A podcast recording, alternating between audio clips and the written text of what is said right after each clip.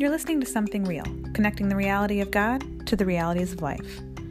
On this week's Something to Talk About, we are staying in Luke, and this last Sunday's message was called Rejoice With Me, and it's essentially about seeking out the lost. Jesus gives three parables here that are all kind of similar and yet kind of different, and you'll probably recognize some of these, especially the one about the son returning home. We often call it the prodigal son.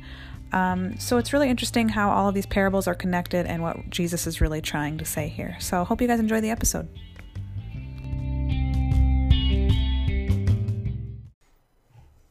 Good morning. I'm already laughing. Good morning.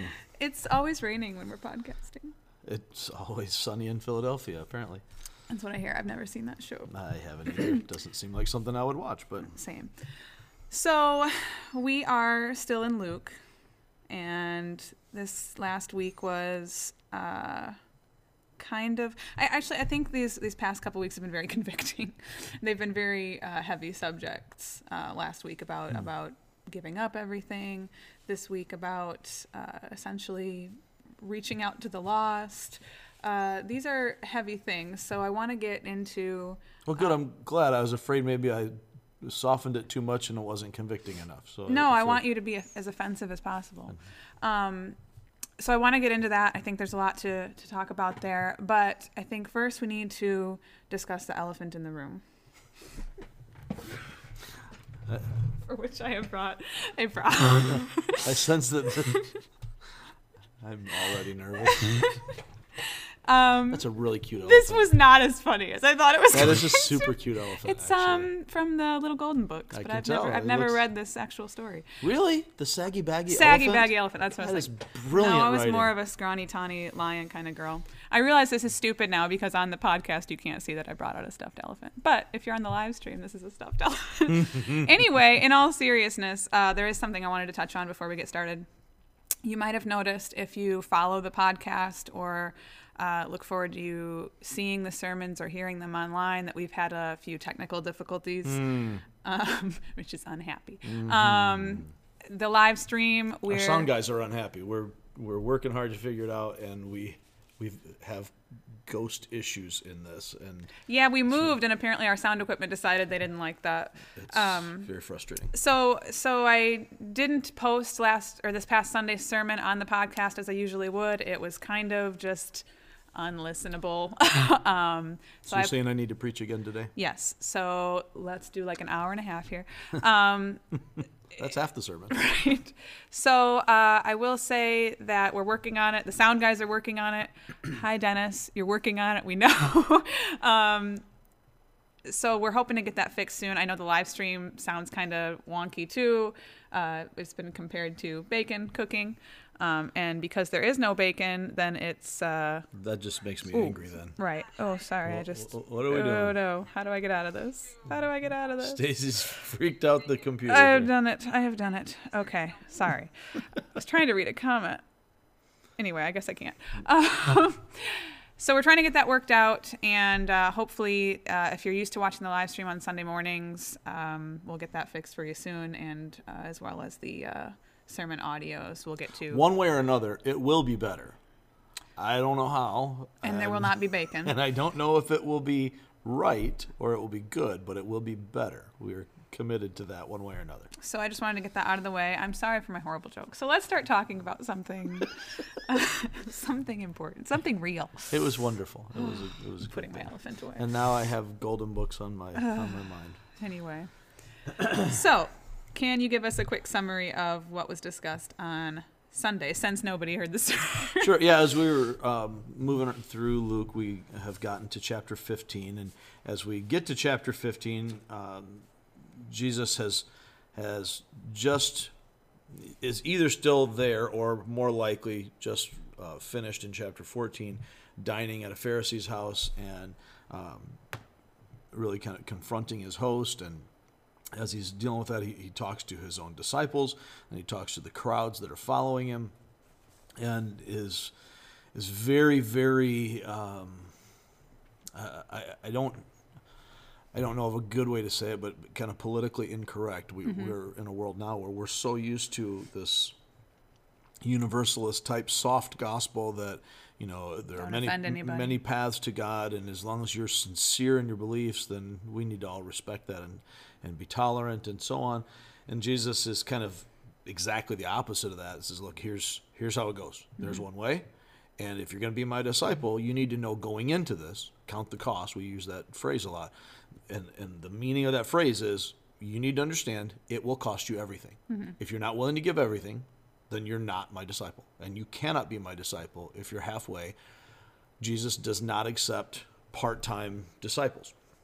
So then in chapter 15, he transitioned from that to addressing, and maybe he's still in the same setting, maybe he's not. In either case, there are tax collectors and sinners, these people who are living an observably immoral lifestyle, who are seen by the rest of the society, the rest of the good people, as being bad people.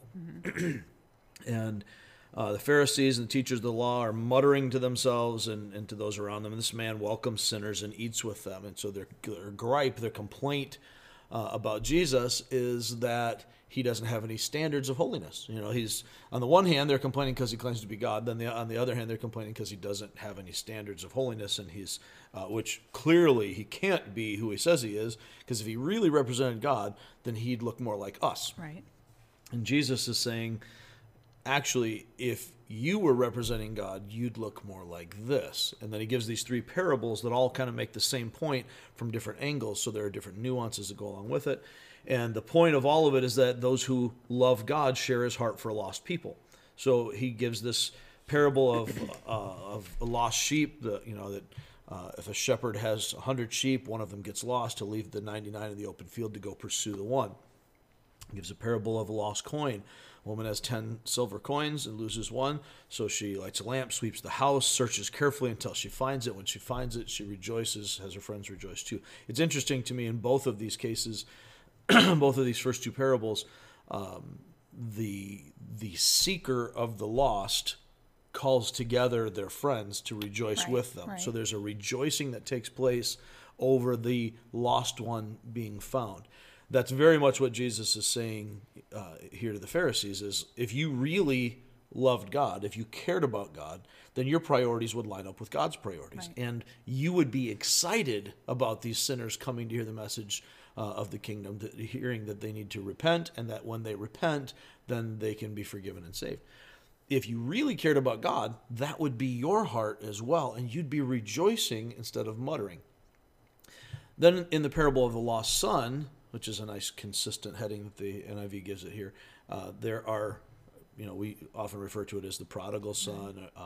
Some folks refer to it as the parable of the faithful father, because the focus is on the father's character. And it's probably arguably the most well-known of these. Yeah, I would say so. It's certainly the longest of the three. Well, it's become, a common, the prodigal son returns, a common saying. And so to see where that comes from and how it fits in with these other two parables, I think is... Yeah, it's interesting to me that while in the first two, they're very short. Right. They're very overt. They're very... explicit in what they're saying. You seek, you find, you rejoice, friends rejoice with us, even using those words, rejoice with me, in both of those parables. But in the parable of the lost son, we see all of those things happening, but it's not stated as explicitly. So the story is drawn out more. There's a deeper development of the picture, but not the explicit concrete statements, explaining it the same way. He's already explained it twice, so now you've got it. Let's give you a fuller development of it. So in the parable of the lost son, a man has two sons, and again, it's familiar. We know it. Two sons. The younger one says, I want my inheritance now. He gets the inheritance, leaves. It's my money, and I want it now. Right. He leaves, squanders it on riotous living. He's chasing prostitutes, and he's doing all the things that this bohemian lifestyle that he has are leading him into. So famine hits, and because the famine hits, there's now the party life is over, out of money, now what? He ends up on Skid Row, metaphorically speaking. He's taking care of pigs, which is particularly bad for a Jewish family. But he's so hungry, he's doing so poorly that he wishes he could even eat the pig's food, and nobody will give him anything. He's starving. I got to get back home because I was better off there. Even my father's servants, the lowest slave on the hierarchy here is doing better than I'm doing. Right. So I'm going to go back and not try to be a son. I'm just going to beg for enough mercy to be a servant.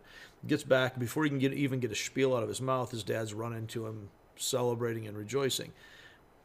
The older brother gets wind of all this, and he's ticked. He's been there. He's been faithful. He's been doing his thing, kept his nose clean. Right. You know, you kind of get the feeling from this that perhaps there were some internal issues. Sure. Now, that's not addressed in the parable, and we don't want to add to what Jesus is saying here, but you kind of get that vibe. And so the older brother is angry because I've been here this whole time. I've been faithful to you. You're not giving me anything. Ignoring the fact that he's actually, everything he has, his father's given him. Right. So he's working, he's getting paid, he's got a job because he's the son. He's in this whole situation. He's not hungry, he's not... Right. He has shelter, he has whatever. Absolutely. So the things that he's doing are ultimately, and I think we forget this a lot of times, living that good life mm-hmm. is actually giving him a good life. It's benefiting himself. Right. So you're not really doing dad any favors here. Right. You're doing what's best for you. Right. Your brother was confused and lost, and that's the dad said, how could we not rejoice? You've been here all the time. All that I have is yours. Right. We're in this setting, but your brother was dead and now he's alive. We have to rejoice. And he kind of leaves it hanging at that point. That's the end of the parable. I mean, don't get me wrong. I kind of get where the older brother's coming from. Sure. I think that's a natural reaction. Like, it's the little red hen situation, kind of. But I mean, he's just saying, what I've done all that. It's when we don't get the credit we feel we deserve mm-hmm. for things, and then this is why I don't like group projects. When you don't get the credit you feel like you deserve, and then someone else swoops in who maybe didn't do as much or didn't do anything and kind of just ruined everything, and then they get all the glory. Right. I think that's a very natural reaction for us to have, whether it's, I don't know that it's jealousy as much as just like, well, what did I do all this for? What have I been, Sure. Well, I would say jealousy has to be factored in there somewhere. We may not think of it that way, but, there's a resentment of a rival. Mm-hmm. You're getting stuff you didn't earn. Even if I'm getting the same stuff, wait a minute, I earned it, you didn't earn it. Right, which is what I think, because it's so easy to feel or to sympathize with the older brother, I think that's what makes this particular parable a little more convicting, because I see myself in it. I've been... And I think you're meant to. I think, right. As we look at this, there is Jesus is saying this as a rebuke mm-hmm. to those who are religious, to those who are it sounds very... damning when I say it, and I don't mean to do that, but to those who are self-righteous, those who see, hey, I've been living right, I'm doing the right things, this is good. Mm-hmm. Generally speaking, we would never say, hey, please recognize me. Right. But in our hearts, we think that. Some people. But in our hearts, we think that. Right. When we see somebody else getting credit and we're not getting credit, especially really credit for something you feel you've done. Or even helped with, right. or whatever. Yeah. Well, and as a parent, I can identify that from the other side. I get irritated sometimes in myself when I see my kids not getting recognized right. for when somebody else's right. kids are. Exactly. And I have to check that in myself. That's right. a flesh issue that is natural because mm-hmm. I'm a parent. They're my kids. But they're an extension of me, so it's the same kind of pride as what's going on here. Anyhow, Jesus wants us to feel that rebuke if that's where we are. He also, I believe, as he's saying these things, because everything that Jesus says, even though there's a single point in the parable, they're multifaceted. Right. That's, what God does throughout the scripture is there's one actual interpretation, even if there are multiple points, there's one reality that he has there. And if we interpret it some other way, we're wrong. Mm-hmm. Now, we might debate over what that interpretation is, but there's only one right interpretation. As we look at it, though, God does a lot of things in one fell swoop where mm-hmm. I might mm-hmm. not be able to do that. I don't have that capacity. My brain is limited. God's is not. So when we look at the Old Testament law, the Old Testament law is doing New Testament things from the get-go. We don't realize it until Jesus comes on the scene, but Israel is seeing the gospel portrayed to them from Genesis on. That never changes. Right. It develops. There's a what theologians might call a progressive revelation, as God is revealing himself more and more as time progresses. But the nature of it doesn't change, and God is multifaceted in what he's teaching them. So in this parable, he's speaking it in response, all three of these, in response to the Pharisees muttering, in response to their accusations, essentially, about Jesus. And it's a rebuke for them. It's a comfort for those who are lost. It's the hope of the hopeless, and it's also something that is instructive to his disciples, to those who want to follow. So if you're here and you're a religious leader, you think you've got it together, and therefore you have a relationship with God because of your doing, because right. of all your good stuff. Then to them, this is a reminder that it's not by works of righteousness that we've done, but according to his mercy that he saves us. Right. That hasn't been written yet, but that's the point that's coming up here. So if you're one of those lost people, and we see the tax collectors and sinners who are there, clearly, since they're there, they're the impetus for the Pharisees' complaint. Right. They're, without question, hearing this, and they have some response that they should have as they're hearing this the point of this parable. And so for them, they need to realize, hey, God actually cares about us. Right. We've been outcasts. We've been tossed aside. We recognize our sinfulness, even though we may have denied it, we may have tried to run from it. Maybe we didn't have any hope before and we gave up.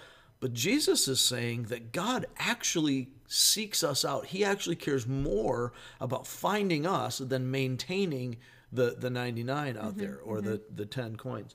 He's more, it's not that he's unconcerned right, about those right, who belong to Israel. Right. It's not that he's unconcerned about those who have lived the right life, but you're already here on the path. Right. Now, what you do from there is your call, just as it was right. for the younger son. But when one comes back, we have to rejoice. Killing the fatted calf is the right thing. Right. Having this great celebration is the right thing. There's rejoicing in heaven when a sinner comes to repentance.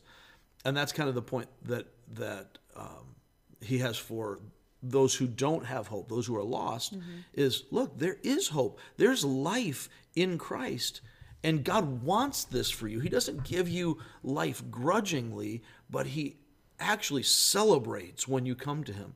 And for his disciples, those who are already in, and I think particularly for the 12, that's just my speculation, but for those who are, the closer you are to Jesus, the more pointed the instruction becomes, and I think that's the same with this, even within the same parable, is that if you're my disciple, this needs to be your heart. Right. And we see that develop after the resurrection. Mm-hmm. Then Peter becomes passionate about sharing the gospel with everybody. And he's preaching sermons. He's denying Jesus a short time before that. Right. Then he's preaching sermons in the middle of Jerusalem. Doesn't matter who's hearing it. 3,000 people get saved because he's declaring the exact same thing that he was denying before.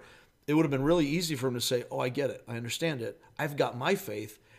It's just me and right. Jesus got right. our own thing going. Right. I'm good. Right. You do you. I'll do me. Live and let live. But instead, he has the same passion for the lost that Jesus has, mm-hmm. that the Father has. Paul becomes consumed with that. He's spending his life. He's in prison writing letters and say, man, if I could just die and go home, that would be so fantastic. But if I do that, then I can't help anybody walk with Christ. I can't right. help you, and I can't help others to find him. So I know that God's going to keep me here because there's work to do. And I want to do this work, because everything here is about Christ. Well, and I think, and another thing you touched on Sunday, which we've talked about in previous episodes, is God's patience with all of this. This is yeah. why, essentially, that Jesus hasn't returned yet. He wants as many people that are going to be saved to be saved. And that's what Peter says in his right. letters. It's not that God's slow in keeping his right. promises. People are like, well, if he hasn't come back by now, right. clearly nothing's changed. So you forget how God has operated in the past. But understand, it's not that he's slow in keeping his promise. Right. It's that he is patient with right. you. There is an expiration date. There will come a time. But if he came now, look how many people would not be saved. Right. Until the full measure of those who will come to Christ, he is going to continue to delay. He knows when that is. We do not. But, man, we should be so grateful because right. the people that I love who are outside of Christ, if God came back now, they spend eternity in hell. Well, that's what I was going to say. The people who aren't saved might not be thinking about that and worrying about that right now. But you and I are like you just said, knowing that and knowing that we have people in our lives that we care about who aren't, we should be worried about. Absolutely. That should be such a passion for us now that we get it. And this is what Paul says in 2 Corinthians 5. Now that we know what it means to understand God. And, right. and I would say whenever we see fear God in the scripture, that's really what it's talking about, is understanding who he is. Because mm-hmm. to know God is to fear God, to right. recognize that this is the ultimate being. This is the omnipotent one, the omniscient one, who doesn't just judge our actions, but actually judges the thoughts of our heart. Right. This being who is ultimate reality, ultimate truth, and judges all unrighteousness, everything short of his absolute perfection, everything that isn't God is destined to be burned up. That's a mind-blowing concept. Mm-hmm. Makes Thanos snapping half of the universe into oblivion be... Spoiler alert. Well, that's a previous movie, so if you haven't seen that one, it's too late. But when you see those types of things, oh, that's so horrible. Right. But the reality is all of everything that is corrupted by sin, which means all creation, including the physical laws and everything else, all of that destined to be burned up. Right. The only hope is God's mercy being given to us, which he gives us in Christ. And that's the heart, the passion that we see in these parables. If you belong to me, then this is what it looks like. You have to have a heart for people as well. You can't just say, oh, let's live and let live, kind of a libertarian approach to spirituality. I've got mine, you do your thing, you're responsible for your own spirituality. And in a sense, that's a reality, that's true. Right. But you can't force somebody, in a sense to... Right. And actually, that's the balance we see in these right. parables, because with the sheep and with the coin, there's a pursuit. And without getting too deep into specifics of theology, we see in those God's side of the curtain. God is doing what he's doing, and he is pursuing. He is, in a sense, I'll use the term a little lightly, chasing mm-hmm. To bring back the lost sheep, to bring mm-hmm. back and find the lost coin. But then that's kind of counterbalanced here in the parable of the lost son, and that the father lets him go. Right. And he doesn't go chasing after him. He doesn't. It breaks his heart, right, clearly. Right. You can see that in his response. So clearly he's been grieving over the loss of this son. The heart of the father in this is very much the same passion as the shepherd and the woman with the coins. Right. But he doesn't go try to force the son to come back. Now notice, right. a sheep and a coin are not the same as a son. Right. Dramatically different. And while he's making the same point about our heart for lost people and God's heart for lost people, there's a balance to it that we can't make other people's choices. Right. And so the focus in this has more to do with the response of the son. That's pointed to the Pharisees mm-hmm. very specifically. It still shows the heart of the father just as the others do. It conveys the comfort and the hope for the lost one. So when he gets to this parable, it's expanded. It gets more emotive because we're dealing with human beings, so we get to see the nuances of emotion and all that goes along with that. The others are clear, quick, to the point. Now you got the point. Let's expand this. Right. And that it's such a big thing to see that the scriptures are so fanatically balanced. When we talk about God's holiness and his mercy, those two things in themselves, these concepts are somewhat incompatible. Mm-hmm. God's perfection his holy, just standard must always be upheld. You can't do that and show mercy. Right.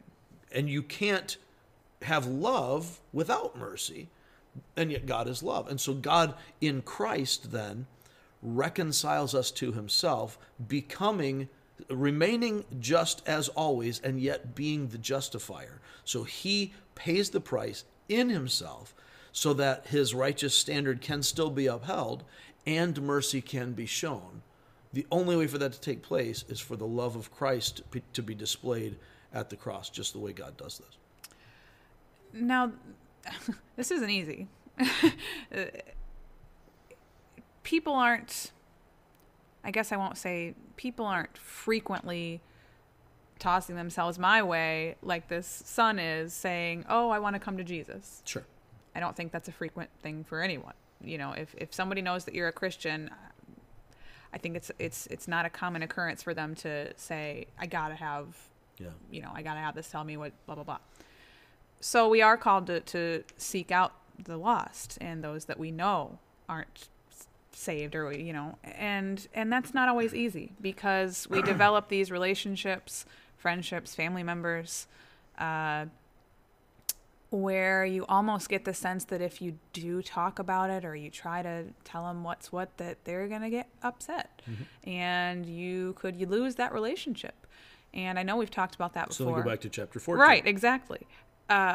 You know, it all kind of ties together there. But I just think that's these first two parables where you're essentially doing the seeking, and it's not someone coming to you or leaping out to you. That's difficult. and that balance becomes really important for us to recognize. Right. It's a both and. And right. So much of what we see in Scripture is a both and. When we talk about God's sovereign election versus human free will, which, you know, there are ontological issues, you know, that we have to look at the nature of those concepts. But it's a both and. It's not an either or. It's God, all God, 100%. And yet we still have to choose. And yet we can't choose without God. But he still holds us responsible to choose. So we can't escape the both and in Scripture. Right. And it's the same thing here, where we have to pursue people. Mm-hmm. And yet we can't force them to do this. Right. That wouldn't be, you know, I was just, you know, if we're talking about any relationship, anytime I force somebody into a relationship, they're not really in the relationship. Right. And so when we're talking about marriages, and we see one spouse trying to be something to please the other spouse, or let me use the word appease, to appease the other spouse. So if I just do that, then she'll be happy and she'll get off my back, right? Right. Yeah. But change hasn't really occurred. Nothing's really changed inside of me. I've just found the path of least resistance. Right. So, okay, you know, she's really bothered by this. I guess I'm going to do it so that, you know, I can keep the peace. But that doesn't mean that anything's changed inside. And when there's not an internal change, eventually that's going to wear out. Exactly. And you're going to go back to those old patterns. And that's when we see people that appear to have fallen away from the faith. Well, as we look at the scriptural picture, they didn't really have it. Right. They did all the things, but it didn't change inside. Once we're born again, we can't be unborn again. Right. That not to say you're going to be perfect. No, no, but that change of identity doesn't go away. Right. Anyway, before I get too far off of that, back to your question: what do we do with that? And hopefully, I addressed some of that in the sermon on Sunday. I don't know if I addressed it well, but hopefully I did. But you know, the question becomes if those who love God share his heart for lost people, then how do we go about this? How do we reflect the reality of Christ's passion for lost people? And the answer really is that we have to reflect the love of Christ in our attitudes, in our actions, and according to these parables, in our celebration. That our attitude, our perspective, our passion, what is it that drives us, this driving desire, is sort of the contrast between the Pharisees and the leaders and Jesus. So they see these sinners as an inconvenience, you know, they're kind of a drawback. Jesus is, this is why I'm here. In fact, Luke 19.10, which I would consider to be the theme verse of the entire book, the Son of Man came to seek and to save that which is lost. I really wanted to use that for the memory verse, but I'm going to need it for chapter 19. So, you know, I kind of held off on that. Spoiler alert. Yeah, I've only been saying it since chapter 1. But, you know, as we see this, their attitude was wrong because their perspective was wrong. Their driving desire was not to win more people to God, but to be impressive in their religion. So that changed their action. Because of that internal attitude, that internal perspective and driving desire, Jesus is seeking the lost. He's serving people's needs. He's sacrificing himself. And ultimately, in the highest sacrifice, he's saving all those who will come to him. Because the change in attitude then drives the action. His perspective and desire moves that. And if those things happen, and kind of reverse engineering this is where the Pharisees were really off the boat. Jesus is bringing these tax collectors and sinners, and he's preaching the kingdom to them. They should be rejoicing. Mm-hmm. Wow, these people who are far from God have an opportunity to get near to God because mm-hmm. they're here actually listening and engaging. I wish they'd have been listening to our preaching before, and we could have turned them. Of course, realistically, they weren't preaching the same right. gospel message. But the idea of rejoice with me is this should be the heart of every Christ follower. It should be the heart of every Christian. So if we have a passion for lost people that causes us to rejoice, then it kind of undoes that trepidation of, are they going to reject me? Who cares? For me to live is Christ and to die is gain. So if they reject me, if I upset them, if I lose that relationship, man, I got eternal priorities. It's more important for me to keep them out of hell by any means necessary than it is for me to have them like me. And if they hate me because I've offended them, but they end up coming to Christ, then it's worth it all. And if they come to Christ, then that relationship is restored, right. not only for this moment, but for eternity. Right. We become, I just saw a quote that it might have been Spurgeon, I can't remember, that no Christian is an only child. That once we're born again, on Instagram. I did. We are in this forever family that can never be undone.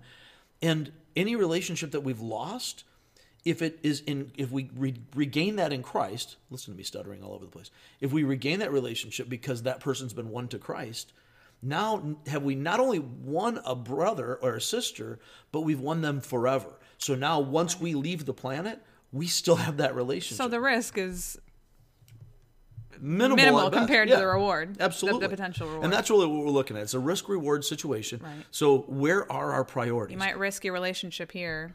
Even if it's just for a short time. Right. Because realistically, if you were in a strong relationship with somebody, they're not going to cut you off.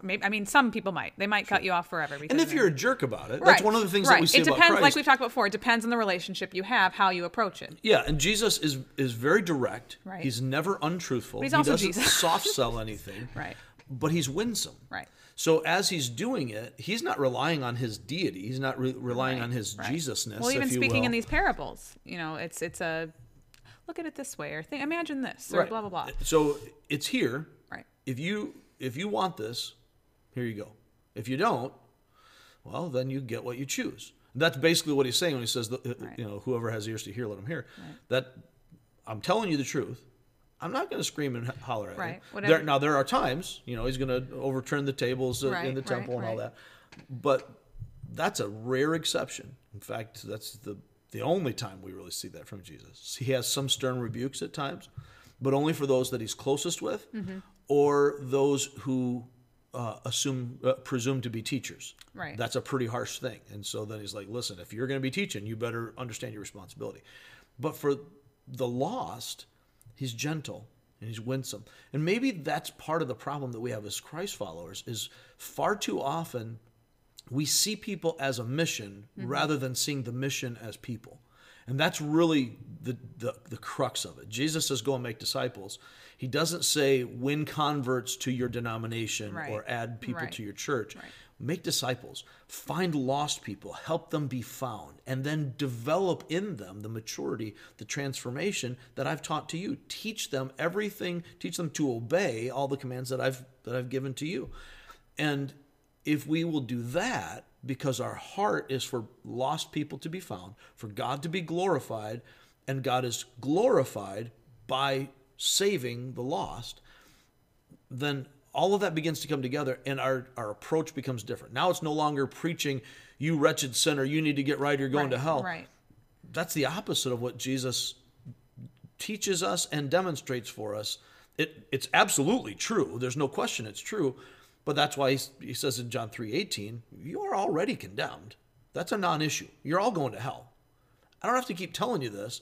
I need to save you. John 3:17, Son of Man came to save, not to condemn. So when God sends his son into the world, It's because God loves the world. It's his passion for the world. And it's, again, it's a whole other podcast, but the fact that he uses the term the world says something very specific about God's heart.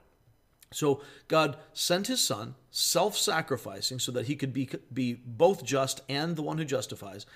And he didn't send Jesus to condemn the world because the world's already condemned. Right. He sent Jesus to save the world. One day he will, of necessity, at that time, at the day of the Lord, he will judge, and then it won't go well for anybody who's on the other side. In the meantime, the reason that he came, the reason for the incarnation, was to save the world. I don't think it gets any clearer than that.